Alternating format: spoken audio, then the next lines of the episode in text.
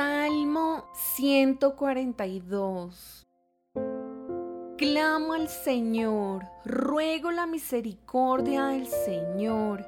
Expongo mis quejas delante de Él y le cuento todos mis problemas. Cuando me siento agobiado, solo tú sabes qué camino debo tomar. Vaya donde vaya, mis enemigos me han tendido trampas.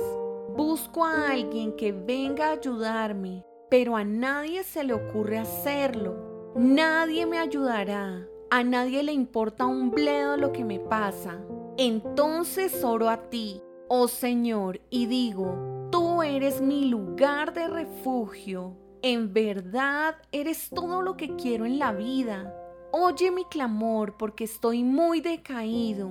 Rescátame de mis perseguidores porque son demasiado fuertes para mí.